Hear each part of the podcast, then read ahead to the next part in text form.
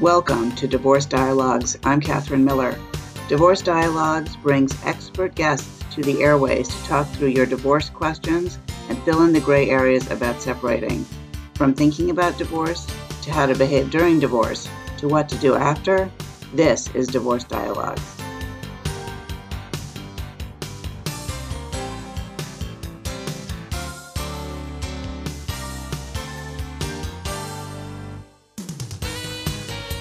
Welcome to Divorce Dialogues. I'm Catherine Miller. I'm the founder at the Miller Law Group and a director at the Center for Understanding and Conflict. And I am on a mission to change how people divorce and help them divorce with dignity. And my guest today is Marianne Hughes. Marianne Hughes is the proud mother of two sons on the opposite ends of the autism spectrum. After her divorce journey where she successfully advocated for her children's needs, Marianne started Special Family Transitions to help families navigate the overwhelm and complexities of special needs divorces to get the best possible outcome with as little time, money, and stress as possible. Marianne is committed to support families with children with disabilities as a valued special needs divorce coach and consultant. Welcome, Marianne Hughes. It's a pleasure to have you on the show. Thank you, Catherine. It's a pleasure to be here. Appreciate you inviting me to join you. And you know, being in the divorce world myself for such a long time, I know that having special needs children is a real stress on the marriage and it really does change the divorce and the and the really what you're focused on as parents. But maybe for our listeners who might not be so familiar with that, can you talk a little bit about what a special needs child or children how it impacts the divorce and and and the stresses that it puts on a marriage? Sure. So as you mentioned, I know firsthand the stress it puts on a marriage and what it takes to go through a special needs divorce. And after being married 21 years, I never expected to be going through divorce, but that is my reality. And it was a difficult process and one which I didn't want anybody else to have to repeat. So that's why I started my company to help others so that it would be an easier process for them. Because like you said, there are a lot of challenges. And, and the reason for that is, you know, stressful enough having kids and with 50% divorce rate anyway with, you know, quote unquote normal marriages, when you have a special needs child as part of the mix, there's so much more involved. You're so much, you're so focused as a parent, maybe as a couple on the needs of that child, and you may not think about each other's needs or focus on the marriage as much. You may not be able to go out in public. You may have a limited things that you can do and just the everyday care that your child needs and what you need to do to advocate for them to be successful currently and in the future definitely can take its toll on a person much less you know as well as a marriage. And so not to say that all special needs families go through divorce. There's all strong marriages out there that do make it. But i think the extra stress of having a child with a disability and having that be the center of a marriage i think is why so many marriages can go through rough times, and some make it. Like I said, unfortunately, some some do not. Yeah, and so I think what you're saying, Marianne, is that that because of the extra time, the extra worry, the extra concern, that is sort of maybe outside what what everybody else is doing, is really takes a lot of time that and is really I don't know, kind of hijacking of your attention and your energy, and that that's a stress on a marriage. But it doesn't go away when you're getting divorced. So, what are some of the ways to deal with that while you are getting divorced? Sure. So, as having a special needs child, your focus is always on the needs of that child in the short term and long term, and that's really highlighted during the divorce process. So, first, you want to make sure that that child is their immediate needs are going to be taken care of, and then you want to plan for what their life is going to be like in the future. And that itself can have a huge toll on a person in terms of the overwhelm and anxiety that goes into the process. Because it's not just, you know, this is a divorce, we're going to be done, and then the child's 18 and that's it. You know, the child, whether they're young or whether they're an adult, they're going to have needs that are ongoing. And that's part of the stress and the unknowns that are out there in trying to figure out what do we need to do for that child to make it the best case scenario for them. So as you mentioned, my focus is parents, but it's also on the child. So to me, they, they go hand in hand because you've got to really look at what the end goal is in the divorce and what is it you're trying to get out of the divorce and what do you want the future to look like for yourself and for your child. And that may look different for every single person depending on what that child's abilities are and what their needs may be in the future. So it's real important to think that through and then we can talk about more ways to do that. But have to kind of calm yourself down and get through the overwhelm. I think wellness and self-care is a big area that maybe doesn't get addressed initially as you're raising your child, but it definitely becomes a even more important as you're going through divorce because myself as a special needs mom, I always put my kids first and put my needs last. But I learned through the process that if I don't take care of myself, then I can't take care of my children properly and and manage this divorce in the best way possible. So definitely that's the best piece of advice I can give is make sure you're taking care of yourself, what you need to do, because the phrase I like is you can't pour from an empty cup. So unless you're in a position to take care of yourself and take care of the business of divorce in your everyday life, your child is not going to get, you know, what they need from you. And I think that's such an interesting thing that you're talking about because I think that many parents and maybe even particularly women have feel guilty about putting themselves first. You know, oh, I have this energy, I have this time, I should be doing something for my child. Even if they have regular children, you know, neurotypical children, it can just feel like you shouldn't do that. But it's not, you know, it's kind of, it comes back to that kind of sort of even joke about putting the, the oxygen on your face first in an airplane. It's exactly right. And for a long time, like you said, I didn't do that, but I, when I was in the throes of it and just had all this craziness around me trying to figure out how I'm going to get through it, I found that, you know, obviously putting myself last didn't work because I was in a divorce situation. So I realized, okay, to make you know, to from here on out, and great, I'm not always 100% perfect in this. I still, you know, sometimes, you know, don't put myself exactly first, but but to know that you've got to take care of yourself, your health, your wellness. Get out there and get some exercise, eat well, do whatever it is. It may not have to be very time consuming. It could be when the kids are home, when they're at school, maybe an extra cup of coffee or a little nap or just a walk in nature, just to kind of recenter yourself and and get focused on what it is you have to do. But like but like you said, I think as a, as a mom and especially special needs mom, we definitely oftentimes put our needs last, and this is not the time to do that. This is the time to take care of yourself and to advocate for yourself and for your child, and that takes a full amount of energy, and you've got to be in the best mental and physical state to do that. So, Marianne, I want to go back to something you said earlier about how typically we as parents think about our parenting our children until they're 18 or you know they go off to college and and are pacing ourselves on that kind of timeline. But when you're dealing with a special needs child, that child may or may not be leaving home. Is that right? And you have to think about a more long-term parenting strategy. Exactly. So as part of the divorce, you've got to think about that, and then after that as well, because part the, the challenge for me in the divorce was trying to figure out what my child would need in the future.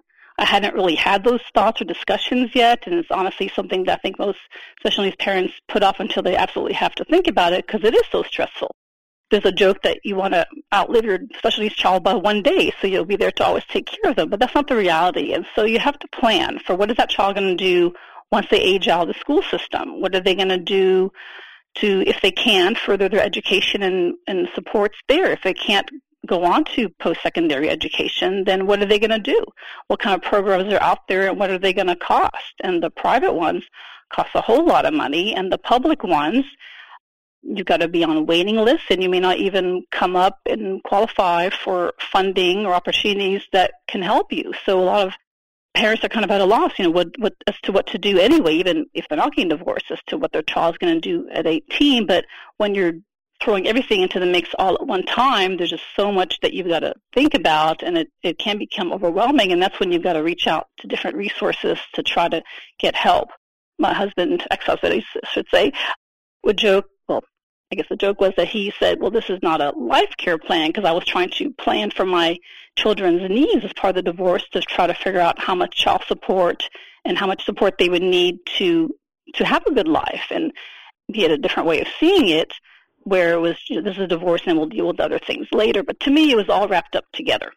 And so that's the way I come into this is to figure out when I help my clients and the way I came into it is it, what is it going to take for your child to have a good life? What are they going to need? And, you know, how can you get there based on the resources that you and the other parent can provide, as well as yeah, what think, may be available in the yeah. future?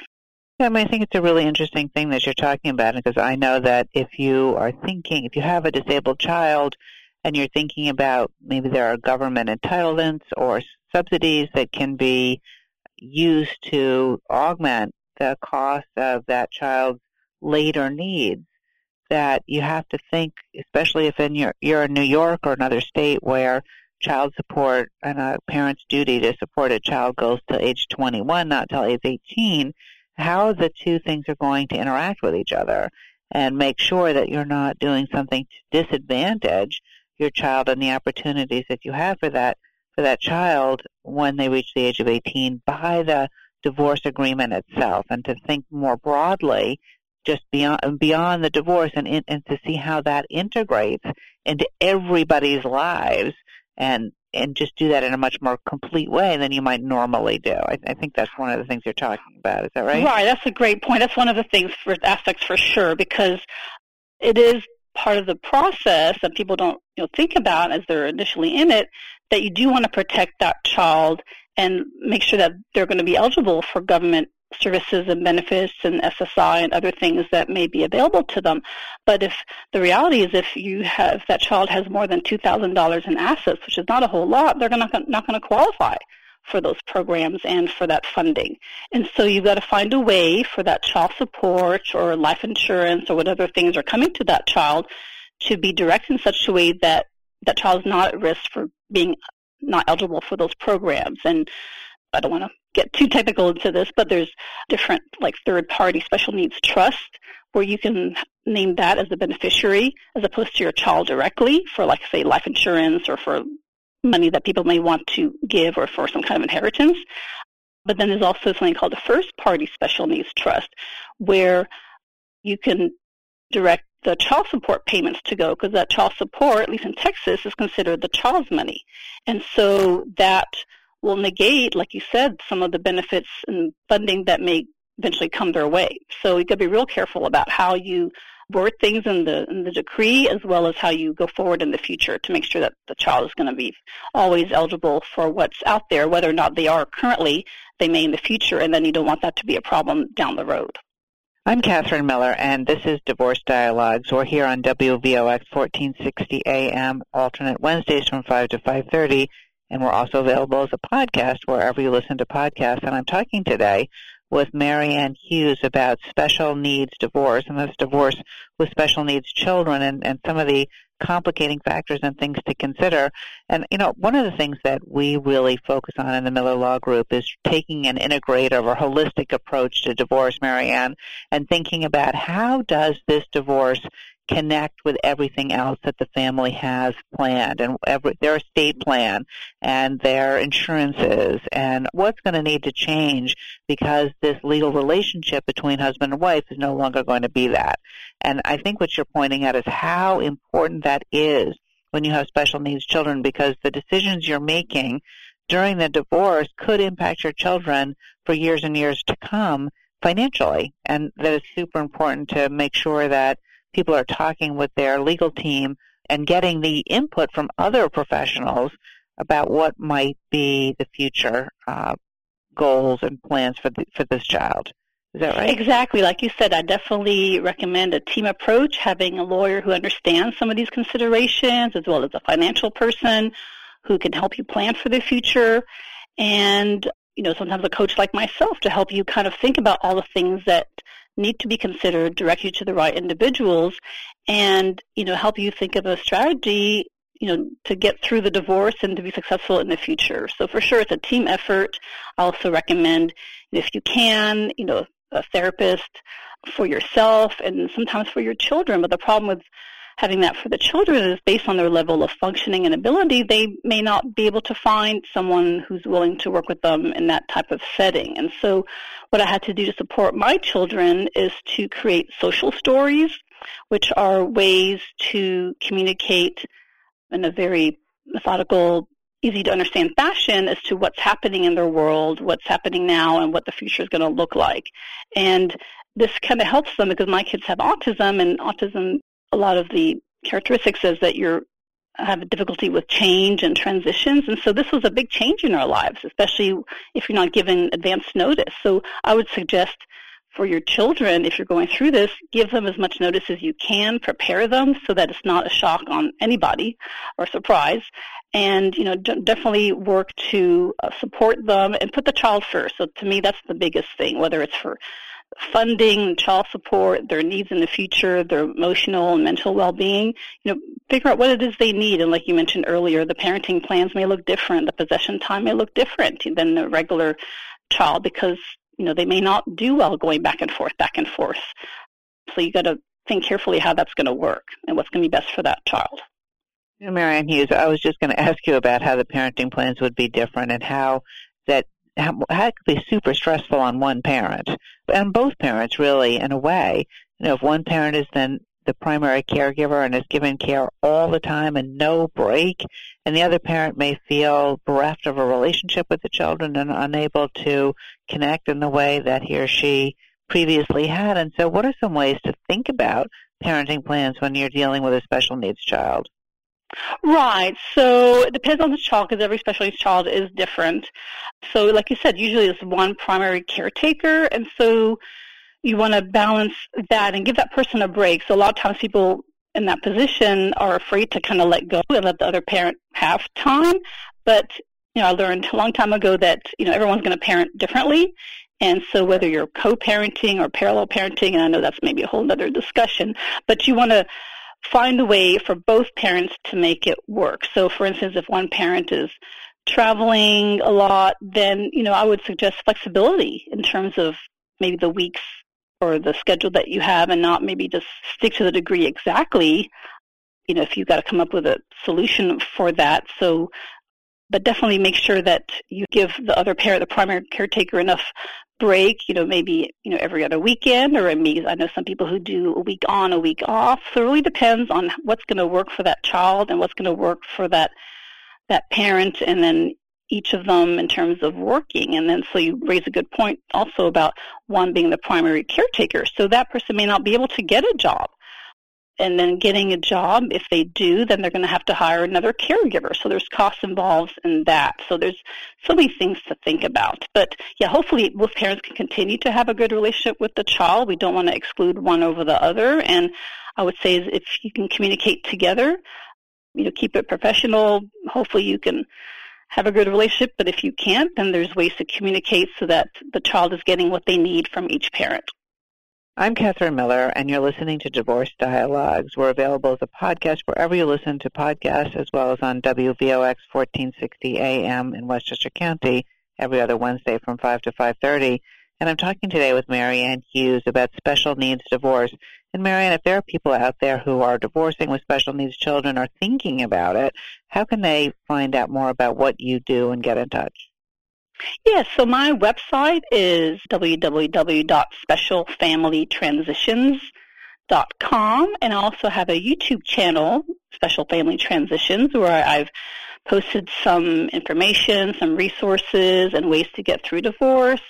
And all my social media is under Special Family Transitions. I have Instagram, I have a Facebook page, and I also have a private group for those who want some more private type conversations and, and connections with other parents going through that. And so all those things are linked on my website. So please feel free to reach out. There's a link to email me at as well, or they can just email me directly at Maryann, M-A-R-Y-A-N-N, at specialfamilytransitions.com. I'm happy to help out. I give a 30-minute free consultation, and then we can discuss what your needs are and see what the best way forward is, you know, for you and for your child. So I'd love to help, and that's my passion is to make sure that people get what they need and know how to proceed to protect their child in the future and to come up with the best result they can so that everybody has a good outcome going forward. Thank you for that.